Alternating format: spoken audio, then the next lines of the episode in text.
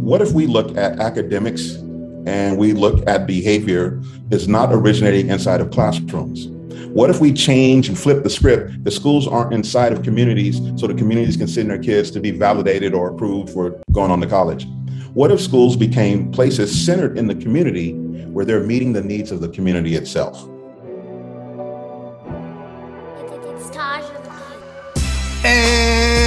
Welcome, ladies and gentlemen, boys and girls, guys, gals, and non binary pals, to another episode of All the Above, the show that gives you an unstandardized take on education. I'm Jeffrey Garrett, one of your co hosts, and I've been a middle and high school principal and a high school social studies teacher. And as always, I'm joined by. What up, family? It's Manuel Rustin, your favorite teacher's favorite teacher. I'm a high school history teacher here in the Los Angeles area. This is my 18th year in the classroom, and this, of course, is all the above your home for news and analysis of all matters pertaining to our world of education. We want to welcome anybody who is joining us, either watching us or listening to the podcast for the very first time. Welcome to the All of the Above family. We hope you appreciate what you hear and what you learn.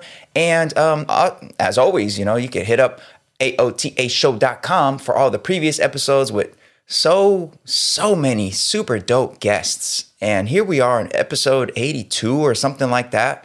That's a lot of guests. That's a lot of really dope people in education. So definitely go through, dig through the crates and um, be part of those, those conversations that we've had because all those issues are are ongoing, Jeff. They are ongoing. Jeff, how are you doing? It's November, mid-November. Uh, Thanksgiving's coming up, and um, booster shots are out there. All that stuff. Are, are you boosted up yet, Jeff?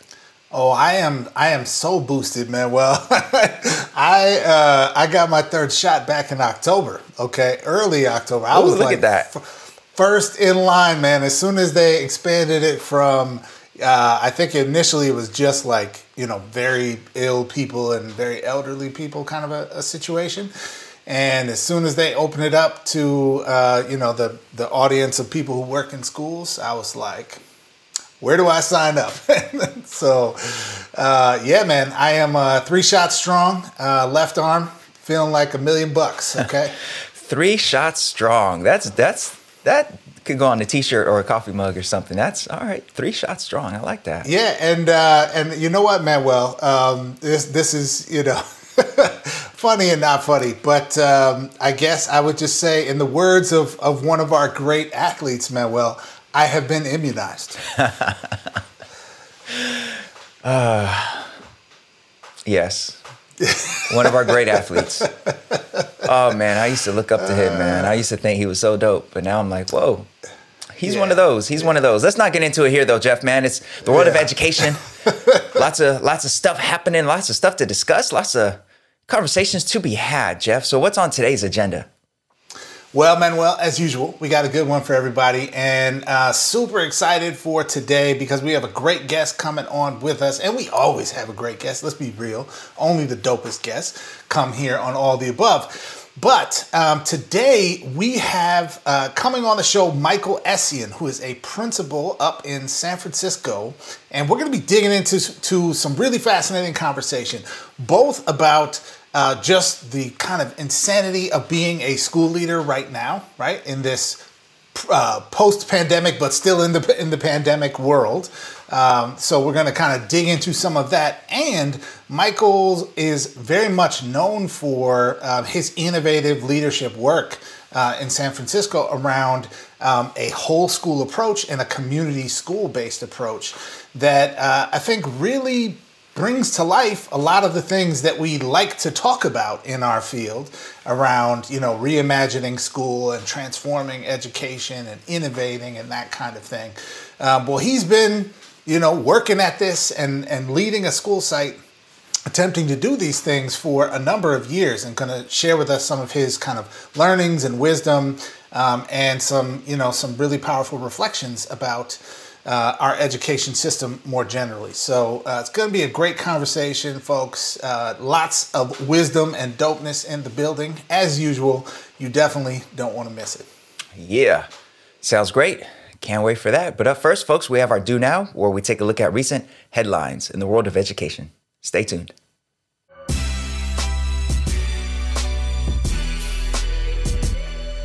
All right, folks, now it's time for today's Do Now.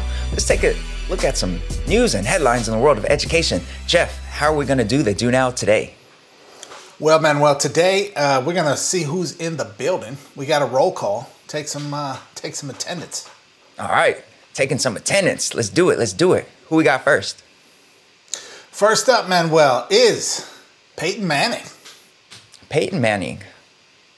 Well, this is not a sports podcast, Jeff, as I said in the intro. And um, at least Peyton Manning, however, hasn't disappointed me, as far as I know, by talking about woke mob, this and that, whatever, like some other quarterback um, who shall not be named here. So, yeah, I don't know. Is this a, a story about a, a athlete who is, I don't know, doing some great work in education? What, what we got going on here, Jeff?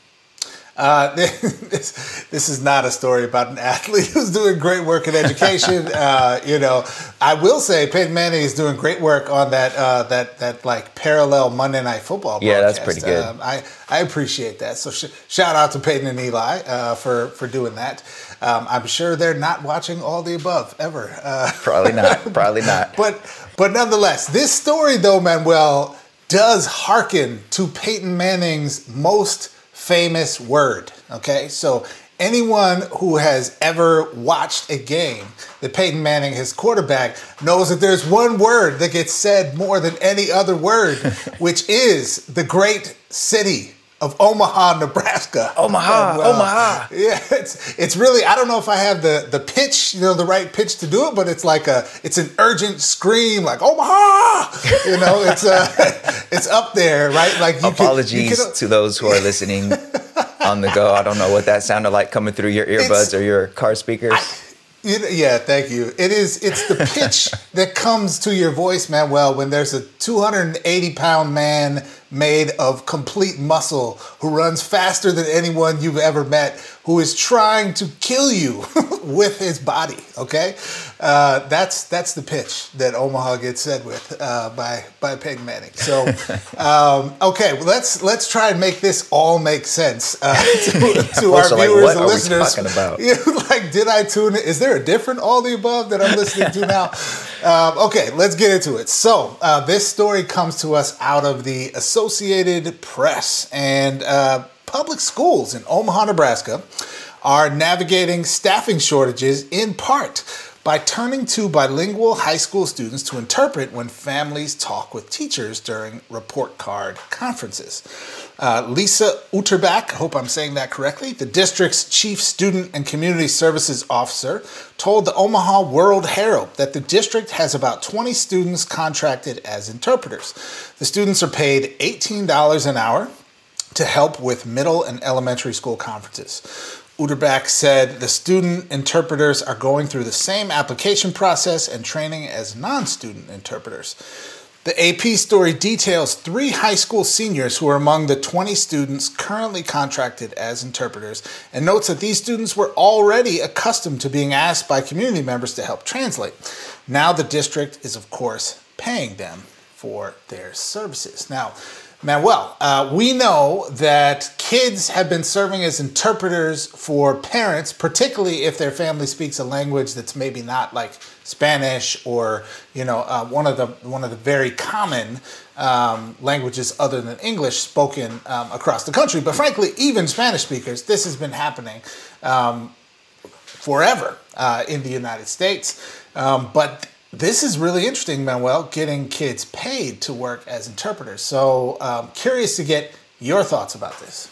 Yeah, well, you know, there's national headlines about work shortages, uh, uh, uh, not enough folks to staff in schools and in different companies and, and all over the place. There, you know, some people are tossing around the term the great um, wait, what, what is that term that they're using? The great resignation or something like that. So, so, you know, there's shortages here and there across because the pandemic has affected people in a lot of different ways. And in this case, a shortage of school interpreters. I love that the district is being creative and paying students to help serve uh, in those roles to help address this shortage. I, I, love that. I love the idea of creative solutions to ongoing challenges. Now, we've talked on the show about the substitute teacher shortage and how that impacts us.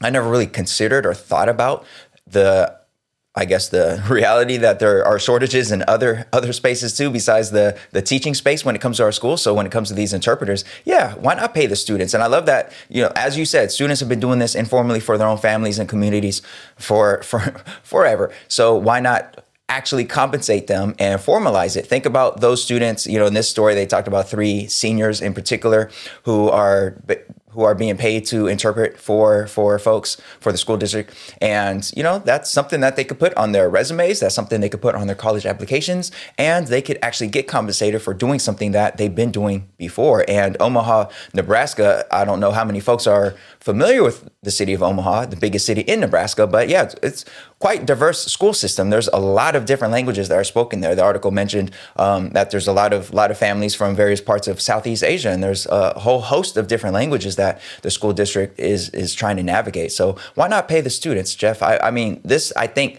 helps reinforce or helps like remind people of the fact that these communities that are so often and so often have been spoken about through a deficit lens about how how much folks struggle in the poverty and this and that whatever it's like well actually there's a lot of wealth there. There's a lot of value within the community. And in this case these young people who can navigate multiple languages um, because of their experiences growing up. So yeah why not tap into that wealth that value and compensate them for that? So to me it's a it's a win-win jeff. Yeah it's definitely a win-win. Um, I 100% agree with that, and um, I love it also, Manuel, because you know certainly as a as a native English speaker, um, you know I I don't know personally the experience of you know immigrating to a country, learning a new language, especially you know uh, you know, being like an adult and having to navigate a big complex government agency in a different language. You know, I had like a very tiny experience as a, you know, uh, in a study abroad program in college that has given me a lot of empathy um, for that experience. But I can't, you know, I can't even imagine the complexity and the, um, you know, emotional struggle of that experience as being the rest of your life, right? And so I have spoken though with plenty of people who uh, grew up playing that role, right? Who, as kids, were the translator for their parents. And, you know, sometimes those experiences are really challenging because it can present a kind of an awkward dynamic between the parent and the child, right? So, where the parent is, you know, oftentimes, right, kids look to their parents as like an authority figure or a person who's gonna guide them, you know, through something that might make them nervous or might be uncomfortable or uncertain, and they look to them for stability. But it almost sort of flips some of that dynamic on its head, right? It kind of disempowers the adult and empowers the child, and and it can be, you know, frankly, disruptive to the kind of family dynamic in some ways, right? Um, and that can have all kinds of other ripple effects, right? That can interfere with relationships and you know, and those sorts of things. So I think, you know, hey, look, if the reality is there aren't enough people in the system or in the area available uh, to like professionally serve as translators, then I love this idea, right? Um, and you know, kids are often asked to do that work unpaid, and I, you know, I'm not saying that that necessarily represented some great historic injustice or anything, but the idea that they can get paid for this is great because it is labor, man. like anyone who's been in a situation where translators are working, if you watch them work or listen to them work, like that is tough, complex, active work. And um, I think it's great that um, they are, you know, capitalizing on the talents of students and the skills of students and honestly, I think it might help avoid some of the like weird dynamics that could be created with a parent translating for a child if we actually can bring translation to the table that is outside of that, you know, immediate uh, family unit. Um, and that is like sort of a neutral employed party in the equation, right? So, uh, you know, not that this is going to solve all the world's problems or anything, but um, really interesting idea coming out of Omaha. Maybe other districts, you know, maybe have tried it. I don't know. This is the first I think I'm hearing of it, but uh, it definitely hit me as one of those stories, Manuel, that was like, oh yeah, this is dope. We should we should probably do more of this because um, also kids need jobs, and you know it's harder uh, than yeah. historically it has been for teenagers to find work. So um, you know, love it. Props to props to Omaha. Omaha. yeah, for sure. And you know, something that I'm thinking about is just how historically students who are who speak multiple languages, how historically the school system has tried to beat that other language out of them. I'm, I'm thinking about the, the East LA blowouts that um, our previous guest, Roxana Duenas, mentioned on our, on our episode, these, these student walkouts uh, across Boyle Heights and East LA back in the late 60s. And, and one of the reasons for that was because students were, you know, during that time, teachers were using corporal punishment for students who were speaking Spanish in class. That's one of the many issues there. So, so we've perhaps in little ways, in certain ways, in different different ways, in different areas, have transitioned from trying to almost literally beat the second language out of the student to compensating them and seeing it as the value that it is the linguistic capital that they have there so that's you know that's really yeah. dope and i'm sure there's complications here. I'm sure when it comes to like translating for like a IEP or something where there's, you know, various various concerns around privacy and all that. I'm sure there's challenges there, but why not have students help with translation services for for matters that they they can handle? And maybe they're also nurturing a, a new a new, I guess, wave of possible interpreters that they could hire. Maybe some of these students go off to go off to college or, or don't. And in any case, maybe they come back as professional interpreters for the school system or for companies or for whoever. So why yeah. not? Why not? Why not? Yeah. Well, Jeff, we have another another name on a roll call, Jeff. Mm, okay. Who's up? We have um a hero actually.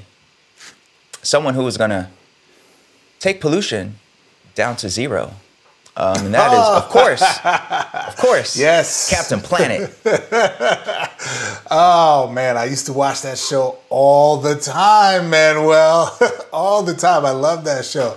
I know the song. I don't think you want to hear me sing it right now, but uh, um, I, I, rec- I, I, recognize those lyrics, and uh, I remember, you know, Earth, fire, wind, water, heart. Uh, Go Planet! Yes, uh, that was such a completely corny and absolutely wonderful television show, Manuel. and yeah. it's probably like if I went back and watched it now, it's like probably super problematic. It's probably all racist and sexist, like all the old TV was. But as a kid at the time when I didn't know any better, I loved it. I loved it too, and you know, I don't. Well, let me say, I've been doing some research, some research on my own. And Jeff, I think it could be, you know, scientifically proven that as soon as we stopped having new episodes of Captain Planet, the climate crisis really ramped up. These wildfires, global warming, all that stuff. You know, I don't done some research, Jeff. I think there's a correlation between the end of the run of Captain Planet, the cartoon, and the uh, climate crisis becoming what it's become, Jeff. I don't know. I just think somebody should look into that. But um, in any case, this story, this story has to do with the environment, Jeff, and the climate crisis. And uh, this story comes to us by way of the United Nations, actually. Uh, so, in a recent report, the United Nations Educational, Scientific, and Cultural Organization, more commonly known as UNESCO, recently warned that education systems across the globe are not currently addressing the gravity of the climate crisis.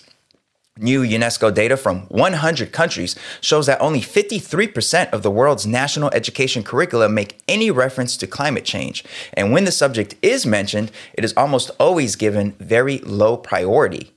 Fewer than 40% of teachers surveyed by UNESCO and Education International were confident in teaching about the severity of climate change, and only about one third felt able to explain the effects of climate change on their region or locality. When asked about the challenges of teaching about climate change, 30% of the 58,000 teachers surveyed reported that they were not familiar with suitable pedagogies. Ahead of the first joint meeting of the Environment and Education Ministers at uh, COP26 in Glasgow um, in early November, um, UNESCO decided to organize the event Together for Tomorrow Education and Climate Action. And this particular uh, part of the climate conference was the first joint meeting of environment and education ministers. And at that particular meeting, UNESCO underscored the need for collaboration between education and environment sectors to successfully integrate climate change in education systems worldwide in every level of schooling. So, Jeff, the kids aren't learning anything. There's no Captain Planet anymore, and nobody's teaching them about the climate crisis. What are your thoughts? Well, um, I think it is both uh, strangely comforting to to read this article in the sense, Manuel, that uh, I'm like, oh well, at least we're not alone, right? like at least we're not the only ones doing a terrible job at this. Uh, you know, there's some the comfort there, I guess. there's a there's a strange, if depressing, set of uh, comforting feelings that comes from that, and it is outrageous from the standpoint of this is literally, Manuel, and I feel like this is just objective fact. This is literally the biggest crisis we face as a species on the planet. Like we are making the planet, which is the only planet we have for everything that is life that we know it, potentially uninhabitable or certainly much more hostile to, to our ability to live on it. Um, and we're doing so willfully by choice uh, to make a small set of people and corporations continually richer and richer. So uh, you know, it is it's wild that this is not uh, you know officially in the curriculum literally everywhere okay? I mean everywhere. There's not any country on earth that has been spared from the effects of climate change um, we are seeing them in uh, both subtle and catastrophic ways literally everywhere, right? Giant fires in Australia that wiped out, you know, almost the entire natural habitat for koalas. We have flooding and, you know, and then massive drought and famine in parts of Africa and parts of um, China. We have fires here in California. We have hurricanes and, you know, and typhoons of, uh, you know, 100 year storms happening every year, right? So even in just the sheer, like, what's happening in life and shouldn't we be talking about current events in school in some form or another? Uh, it's shocking to me that we wouldn't find that climate change is not only a formal part of the curriculum, literally everywhere, but also an, a rapidly expanding part of the curriculum because it should even be expanding out of just like your unit in earth science that's on climate and weather, right? Sh- this should should be talked about in social studies, in history, in geography, in you know um, world language classes, in you know current events or news kinds of electives, in art classes where we you know are uh, commenting on the world around us and, and interpreting other people's pieces about the world around us. Like this should be talked about in lots and lots of disciplines as well, Manuel. So. Um, so this is crazy. And also just to just to give a little shout out to, I'm sure some people saw these videos online, but um, but you know the the COP, the um, I forget what that stands for. It's like co- Committee of Parties or something like that. Um, all the big rich countries in the world get together and talk about what they're going to do about climate change, except they're not going to do anything about climate change. So right. got to give a shout out to um, you know like Greta Thunberg and the you know the young people um, for their massive protests, uh, you know, right out front of that meeting, and um, you know, really just speaking some truth to power about uh, the fact that you know the folks in charge are uh, not doing anything about this issue. So maybe Manuel, from that standpoint, it's not surprising that this isn't in the curriculum because the folks making these decisions have a vested interest to keep it that way. So.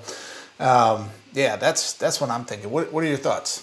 Yeah, I, I, agree with that, Jeff. And you know, individual individual actions aren't going to be enough to to save us from the impending climate doom. So yeah, we do need sort of that that all hands on deck global approach to this. And unfortunately, we're not getting much of that because, of course, the the the folks most responsible for the crisis are very wealthy and very powerful and they don't want to hear any of that. This is if there's if there's any topic that like globally in every nation should be like a really robust part of education it should be the climate crisis. That's that is one of the things that's uniting all of us around the planet as the planet um, begins to shift and change in ways that are affecting, as you said, everyone from Australia down here to Pasadena. So it's like we definitely need something. And I, I feel like in general, it's you know it's kind of like on teachers. I know there's a lot of really dope teachers doing a lot of work around climate justice, and um, our uh, very own AOTA family member Jose Vilson recently posted about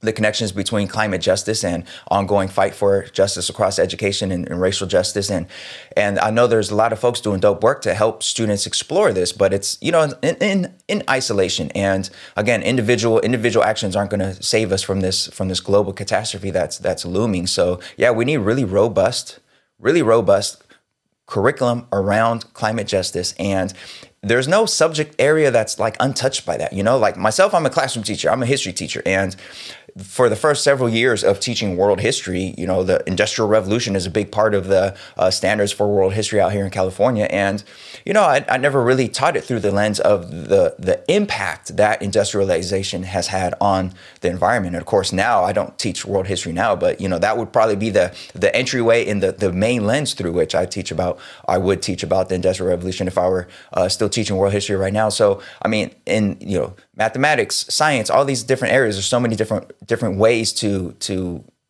address climate change through through those areas. So yeah, we need we need that, and I'm glad UNESCO is pointing out uh, the the fact that so many places aren't teaching about it.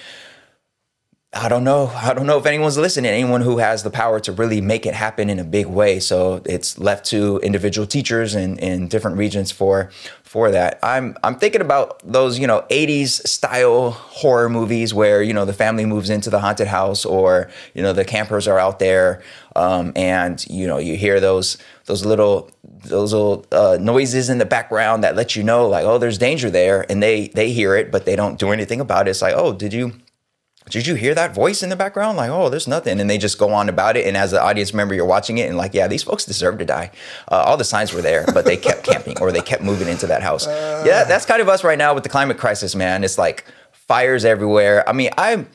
I guess I'm I'm I'm getting a little up there in age, but like I'm not that old. And I remember like as a kid, I remember living in California and fires not being a thing. Like I remember maybe one fire in the summer that I'd see on the news in some remote part of California, nothing really that big. And now here I am and it's like forecasted. Like it's in the weather forecast. Like okay, next week we got this and that whatever, fire danger. There's going to be fires and then boom, there's fires. Like it has changed so much just in my lifetime that like all the signs are around us, yet it's continue on as normal. So we are those folks in those 80s style horror flicks that are like, we, the signs are everywhere, but oh well. So yeah, dangerous yeah. times ahead, Jeff. Yeah, definitely. You're making me think of that. Uh, one of those car insurance companies has a commercial with the like the teens who are oh, like, yeah, let's hide in the shed. like, why, why, don't we just get in the moving car? And they're like, or the running car. They're like, that's crazy. Let's go. Let's go hide behind the chainsaws. I'm yeah. like, that's this is our climate change approach. Let's go hide behind the chainsaws. Yeah, um, yeah and then man. pat ourselves on the back for you know not accomplishing anything. Yeah, man. We need Captain Planet or a modern, updated, non-problematic because again, I, you're probably right. It probably was problematic if we look back at you it. You know, um, I was thinking, I was thinking about it a little bit though, man. Well, it might have been ahead of its time, you know, because they had like the uh, the kids with the rings, you know. I forget what they were even really called, but they had like. I think his name was like Kwame, who was like West It was definitely a multicultural cast, yeah, for sure. They had the like Russian woman and the like Chinese woman. You are correct. Uh, and the like white dude from like you know Brooklyn or something like that, right? So it was it was a mix, and Captain Planet was blue, you know. So I mean, but he was white. I, I mean, he was blue, was but he was white. He was definitely white, though. That's real talk, man. he was blue white, yes. Yeah. English speaking, uh, heterosexual, uh, cis male white guy who just happened to be blue. So. Absolutely, all of that. But we need an updated, modernized yeah. version of that for for uh, in like reality. I don't mean like reboot the show. I mean like we need an actual hero to come down and take pollution down to zero and get all the nastiness out of the ozone and help us uh, balance these things out. But yeah, that's not going to happen. So yeah. All right, folks. From Omaha to Captain Planet. That's your education news roundup for this episode. Uh, stay tuned. Up next, we have our seminar with super dope guest Michael Essien to talk about uh, being a principal during these times and trying to fight for change and bring a humanizing approach to our schools. And uh, you don't want to miss that. That's up next. Stay tuned.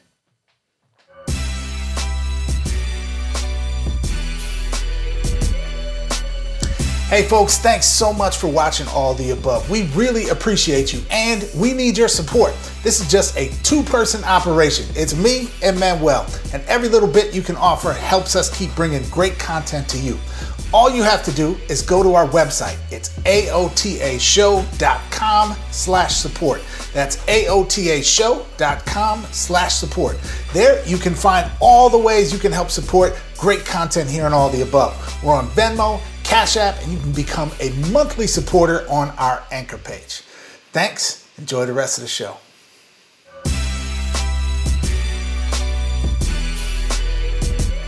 All right, folks, welcome to today's seminar. We are so excited to have you here with us today, and we are just so happy to be welcoming a great guest with us. Uh, we have none other than Michael Essien middle school principal from up in San Francisco, who is here to talk to us about just how intense and crazy and wild this school year has been um, for school leaders, um, and a bunch of the really big questions about school leadership in this time where we said we were going to innovate and change and everything was going to be going to be different after the pandemic and here we are still in the pandemic and uh, principals and administrators generally um, have a ton on their shoulders. So, welcome, Michael Essien, to all the above. Thank you, fellas. I appreciate being here. All right. Well, let me tell you a little bit more about our guest. Michael Essien is an educational leader with approximately three decades of public education experience working in Oakland and San Francisco Unified School Districts. Currently, he is a middle school principal in the San Francisco Bay Area.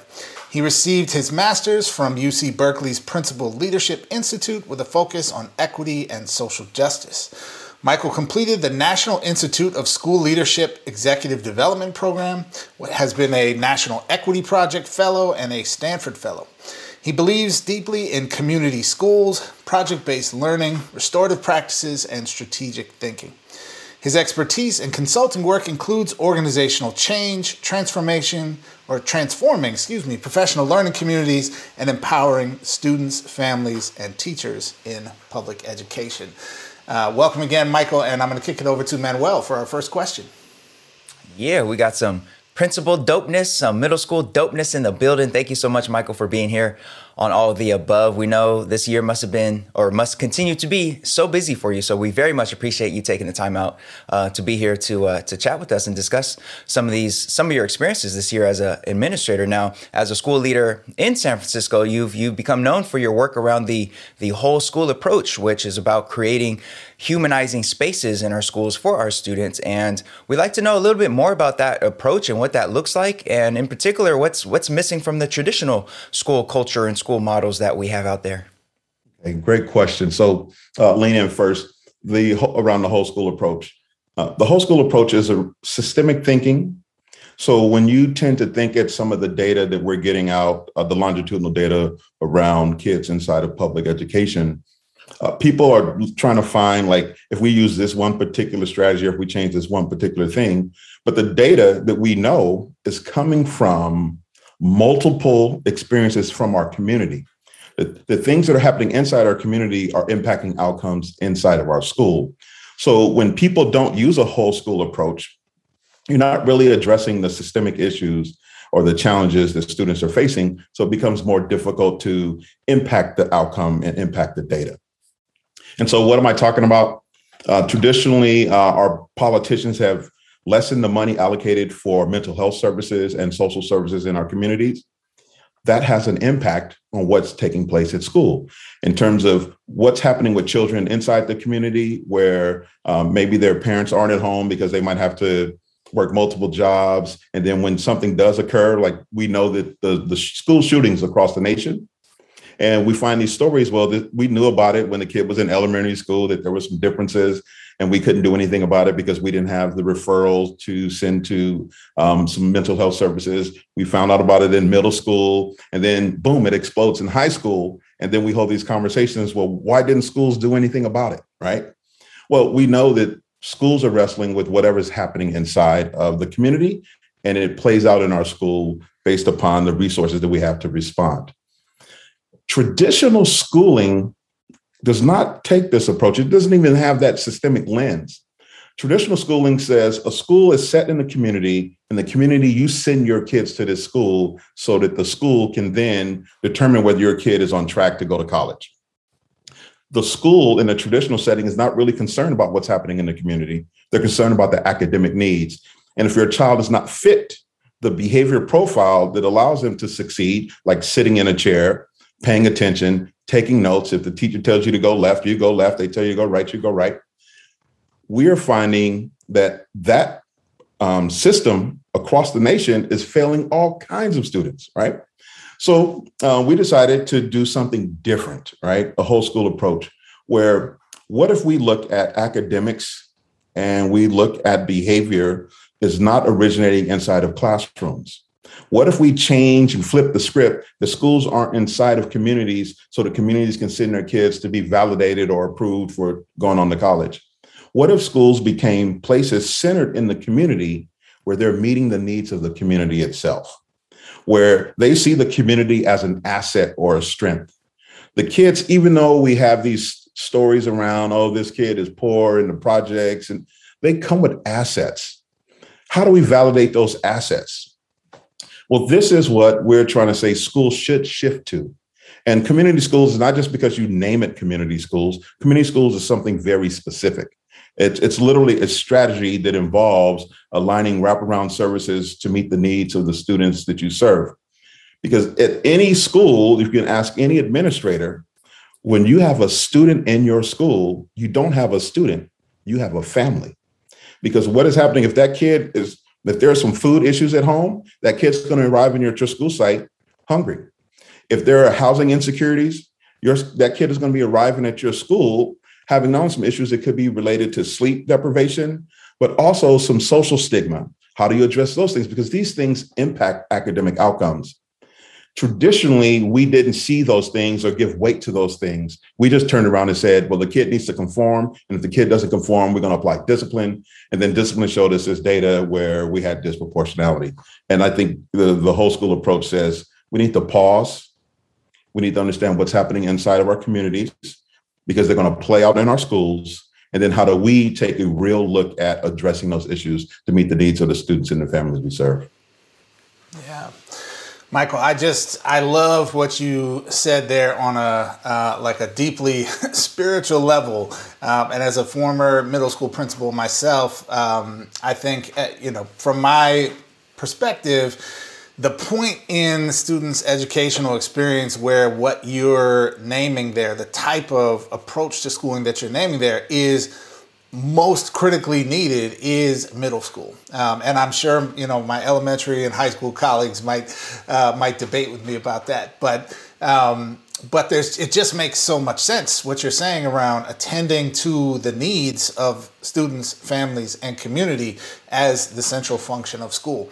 And we heard a ton um, you know, throughout the course of the the sort of lockdown period of the pandemic, about uh, about doing some of the things that you're naming, and we're going to, you know, innovate, and we're going to reimagine school, and we're going to do, you know, all of these things, and we've sort of, um, you know, come just come back in many ways to to normal, and then heaped a bunch of work uh, on top of folks' shoulders. In particular, I would argue for for principals like yourself, and so I want to call out something that you um, you put up on Twitter uh, not too long ago, which actually prompted us to uh, to reach out to you and say like, hey, let's let's bring you on, let's talk more um, about this. But um, so folks can um, can hear it. You said, "quote Being a principal negatively impacts your spirit." You can't balance knowing what you need to assist students and teachers with the disconnected demands of central office while being significantly underfunded by politicians.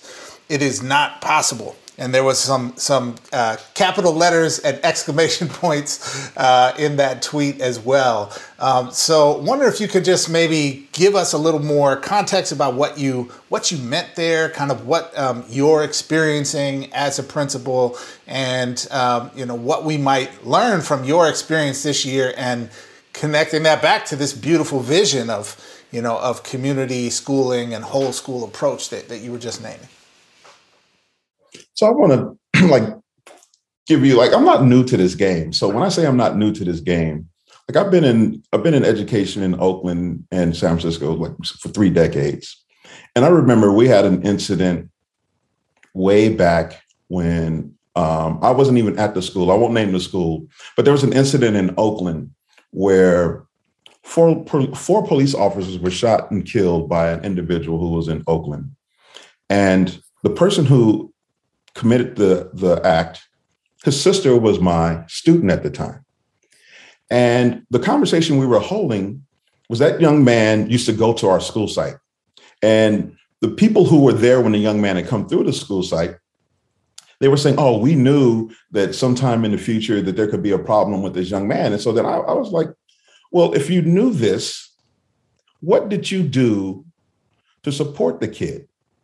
Because when we talk about kids in, at, at the middle school level, uh, we don't see we don't project out the kids are going to be doing X, Y, and Z based upon um, some knowledge that that is hocus pocus.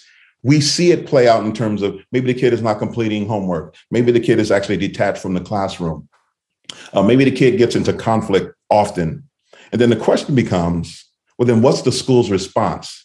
Because if we look at things over time, we can project out and say that this could potentially happen. Well, more times than not, you know, because at that time school was more traditional, we just step back and we try to use suspension and we just let the kid ride, we just let it ride on. Well, those things are still occurring. Like we you have people who still talking about we need to do discipline, we need more discipline. And I was like, when has more discipline ever changed the outcome for any child? So the why why are we as adults who know educational theory or we're supposed to know educational theory um, we're supposed to know about child development. Why don't we apply those things inside of school?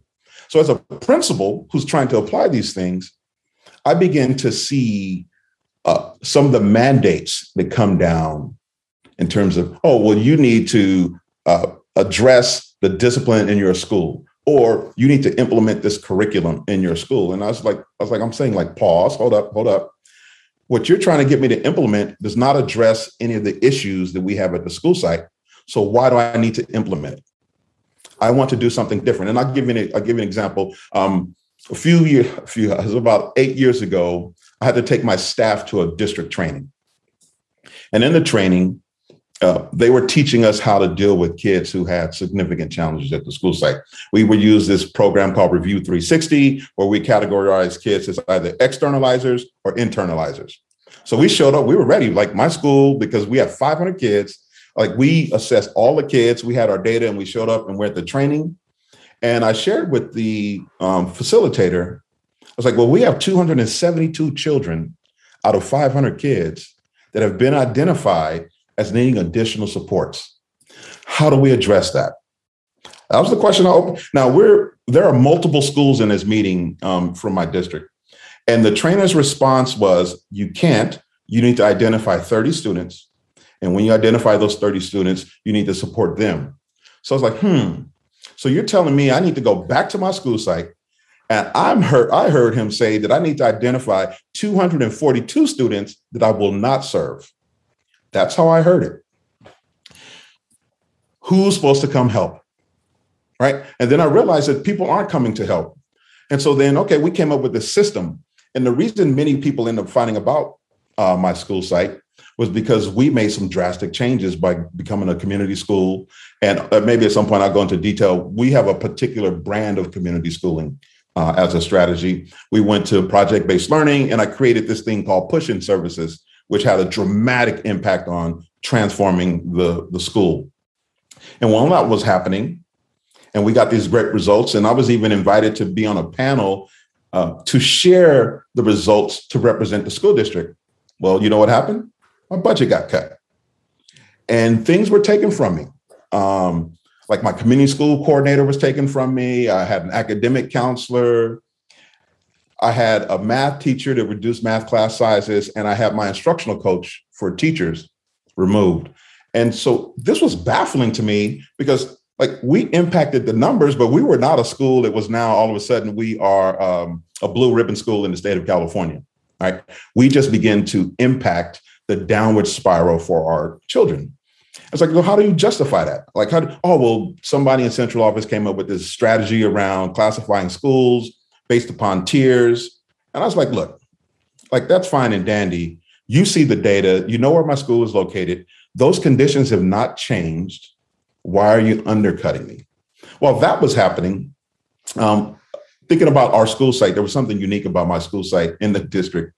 We were the number one referring school in all of the district, the entire district. And I share with people, you can go look it up. Um, the year before I was hired, there was an article written by ABC News that approximately 150 phone calls were made to the police in the preceding year to come to the school site. Like that's the conditions that were happening at the school, right? And I was hired to come in to try to fix all of that. And so we had come up with a strategy, and then we weren't supported when that strategy um, was was working. And when I say supported, I mean it wasn't like they were trying to not support us, but when you came up with a strategy around you know, classifying schools around tiers, when we couldn't appeal, losing four staff members at a, at a school site um, like my school was just it's unbelievable. And of course, I got angry, and I don't mind being angry when it comes to defending um, the students and the families and the teachers that I serve. And I would just say one other thing that impacted me. Um, like I'm working with these teachers, and my teachers are amazing. They know what's going on inside my school site. They go well beyond what you should expect from a teacher. Like they do things so significant. It's like, you know, as a principal who's who's from this community or community like this, I do things and I would never ask teachers to do some of the things that they're doing for to build relationships for students and to make sure that they're taken care of.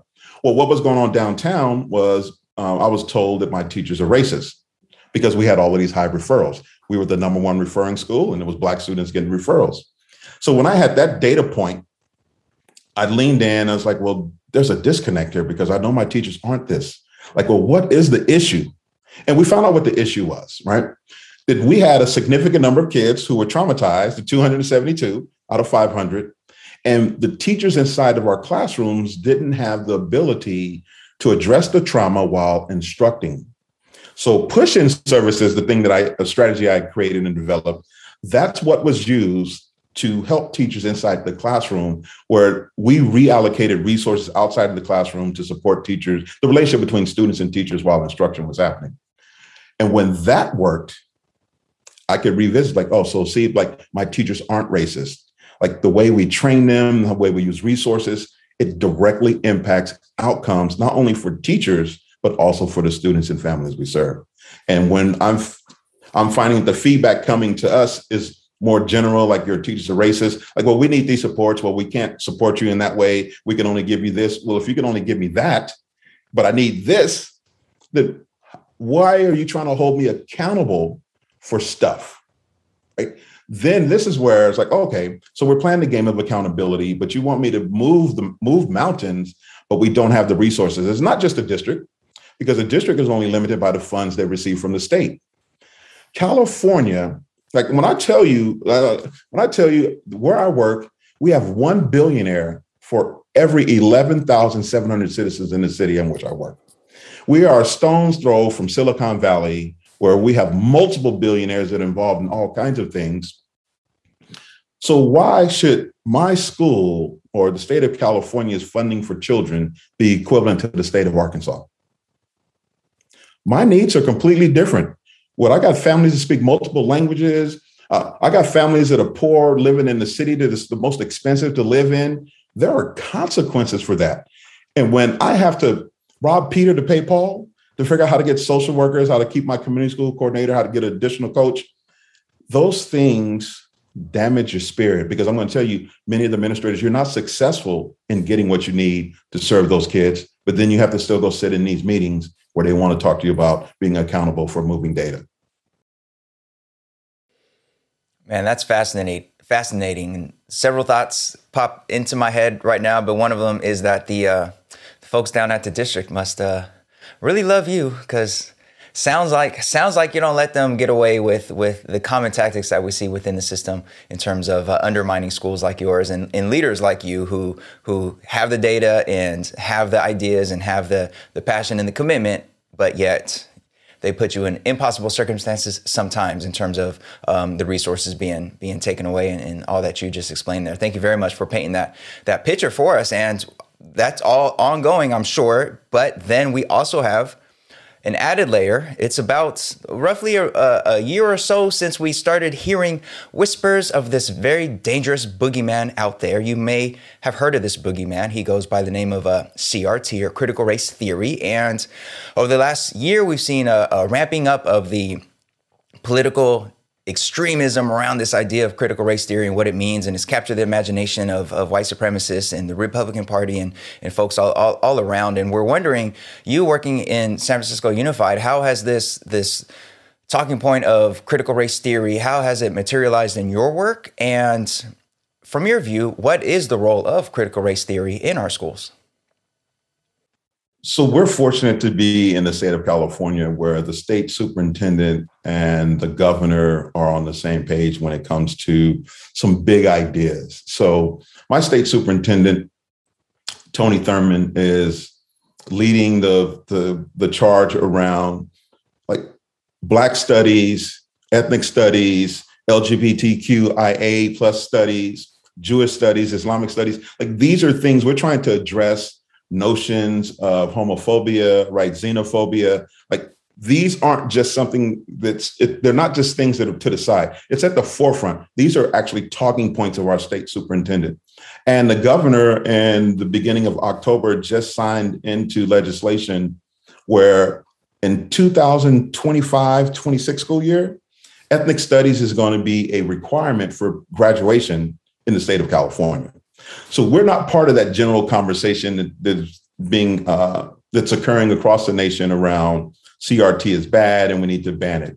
But that doesn't mean that we don't have people inside the state who are against it. When you start thinking about what the state superintendent and the governor signed in the law, they're doing these things because they're responding to needs inside of our schools. So we are fortunate in that sense that we're not really fighting that. Um, I even had a few critical race theory courses in which I taught where educators throughout the state of California, a matter of fact, it was not just state of California, some people from Canada too, and across the nation, um, where people were looking for answers and trying to figure out, well, what is this boogie monster critical race theory? And it's not really a, a, a boogie monster. It's going back to my thing where I said we do a whole school approach. We're looking at the system. Critical race theory is a systemic lens, how you look at the system of America, how America came into existence and why there are these discrepancies in resources, why communities are segregated, right? That's what critical race theory, it takes a look at that and it shows how the laws were used to solidify this segregation. Um, that's not a boogie monster. And I'm going to give a shout out to Professor Dora Dohm, attorney at law. Uh, I got introduced to critical race theory when I was in graduate school. She was my professor. And this is something that you tend to encounter at graduate school. At my school site, we don't teach any critical race theory courses. But what we do at my school site is we hold real conversations. Uh, I, my, my teachers do assignments where uh, I know there was assignment around DACA. Um, there were, we do project-based learning. So there's an assignment around DACA where kids were actually tracing their own lineage and roots and how they got to America, um, or matter of fact, not even America, how they got to the school that in San Francisco, right? Because some of us, I'm not from outside of America, but my family traveled through Arkansas, then to Los Angeles, right? And now I'm in the Bay Area. There's a there's a story there. We have kids explore their own existence. And this is at the core of what the problem is around critical race theory across the nation. Critical race theory is causing people to understand their current condition. And what we're seeing now is a backlash from white people who don't want to face the fact that when you look at critical race theory, that you didn't necessarily pull yourself up by your bootstraps to get where you are, that there were some advantages.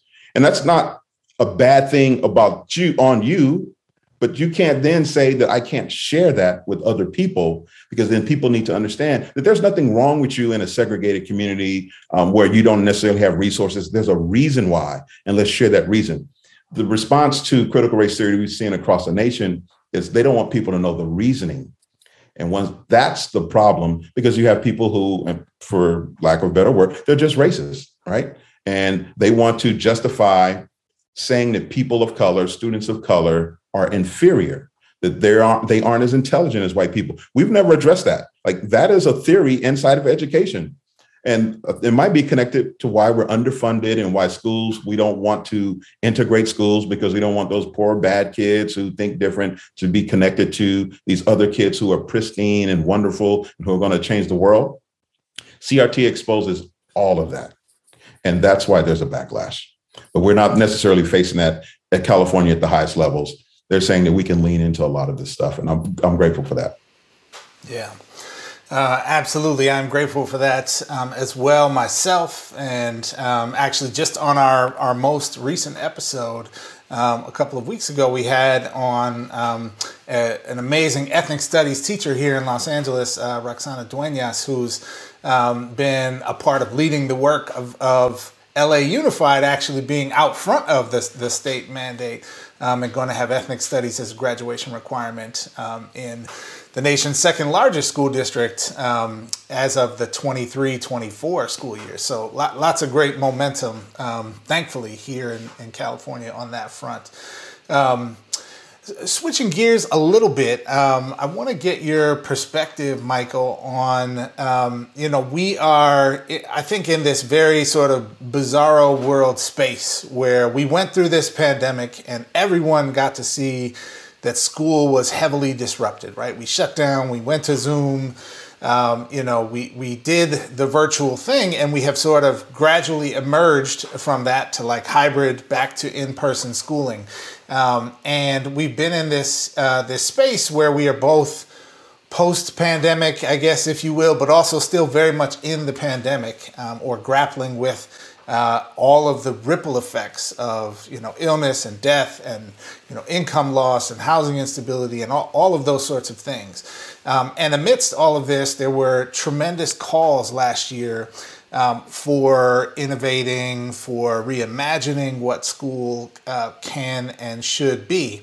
And at least from my perspective, it feels like we've basically gone back to normal. That, um, at, at least from the standpoint of what are the kind of boundaries in place from the state and district and you know and county level what are the accountabilities that are in place what's the leeway that folks have to to actually do um, any kind of innovation, it feels like nothing changed. Like we just went back to what we were doing before, and then we heaped on top of that, uh, you know, a bunch of responsibility for principals like you to be contact tracers and, uh, you know, and grief counselors and that sort of thing. Um, so as someone who has done a bunch of work around um, innovating and reimagining school uh, within these, you know, confines of, of uh, the current system, I'm wondering if you can offer some reflections on what should uh, we we have done, or what might we still be able to do uh, if we were to actually live out some of those bold, beautiful ideas around reimagining and innovating that that we spent a lot of time talking about um, during the the sort of height of the lockdown period of the pandemic. Um, you know, what what can and should that look like for schools um, uh, going forward? Well, I'm going to say this: uh, the pandemic gave us a glimpse into how dysfunctional schools were right? So there's a positive. There's always pros and cons to everything. You got to see those opportunities, right? And then capitalize on those opportunities. We saw how we could not meet the needs of children. But more importantly, going inside the details, we saw that it, it, it was impacting students in different ways. Like some students had independent skills and the going to the the uh, on learning the online platform was fine but then we saw those other students who were more like dependent learners, we saw that that was more problematic. But then we found, out, like, well, wait a minute. Well, how are we addressing the needs of kids that have IEPs? Then how are we addressing the kids who needs to need that emotional support around uh, developing coping strategies? And this is where we began to generate these ideas. Well, we need to rethink school, right? So it wasn't, there were people who were thinking this way prior to the pandemic, but when the pandemic hit, now everybody knew. Like you couldn't find a person was saying that the way the hybrid learning or online learning was going, that this was ideal. We began to lean into conversations like, how do we meet the needs of the students, right? And so this was a, a really good thing. And we spawned the opportunity.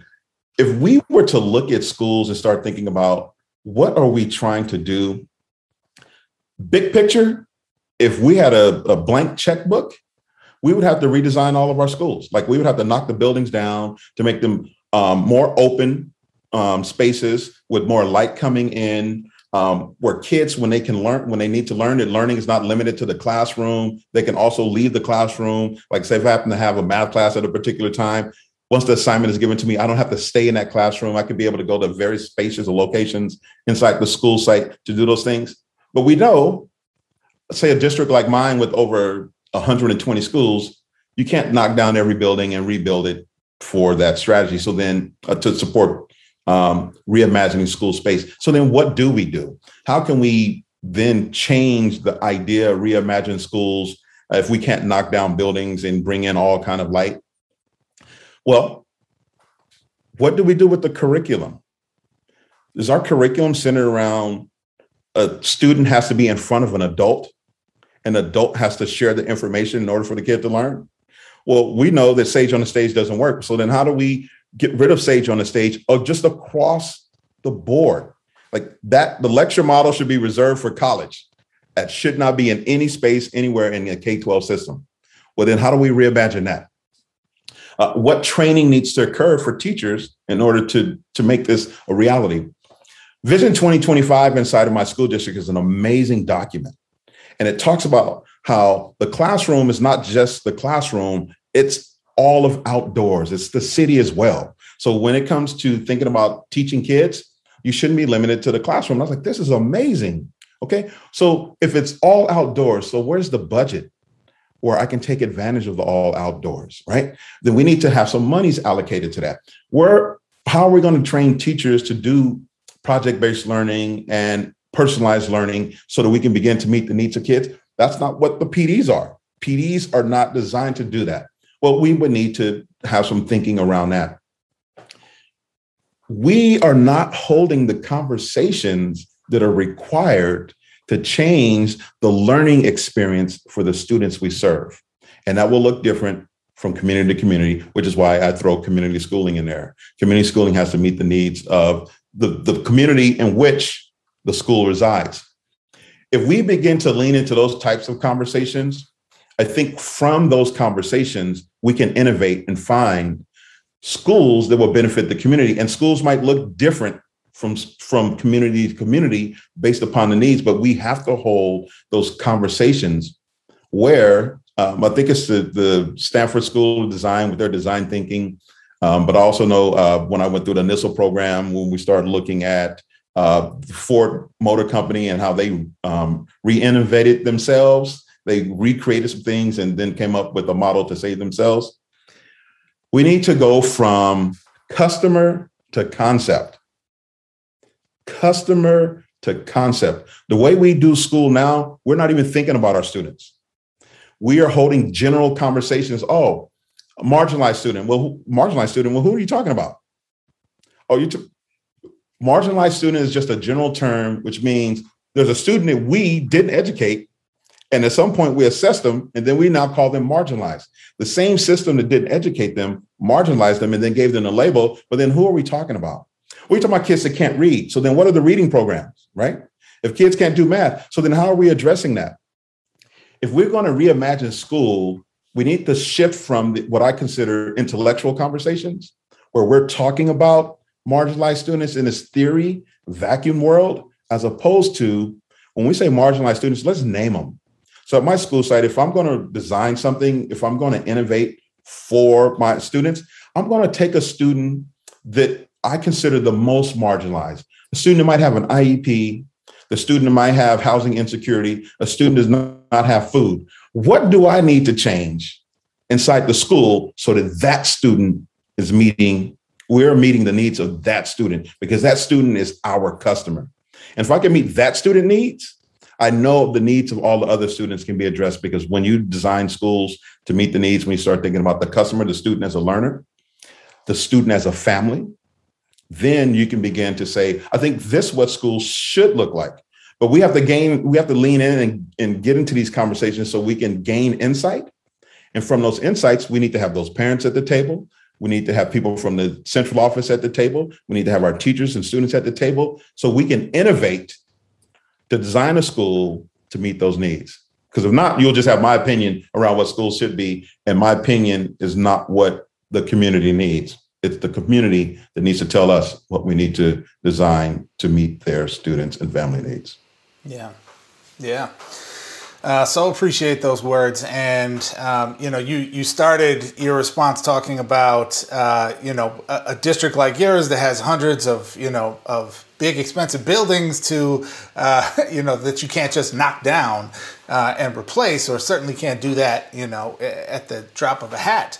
Um, and there are there are plenty of uh, structures within education that are not physical, right? That are matters of policy or matters of uh, just culture and habit um, that that we take on as educators that that may be. Um, equally difficult to break down, um, but could be actually done so and remade without the you know without having to get billions and billions of dollars uh, to, to replace buildings. So.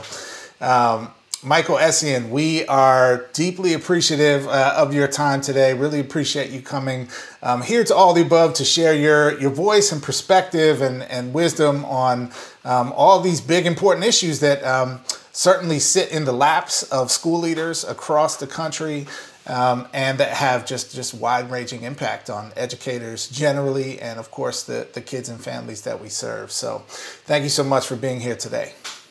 Thank you. I appreciate the opportunity to share my experiences. All right. Well, folks, that's it for today's seminar. Stay tuned. Next up is our class dismissed.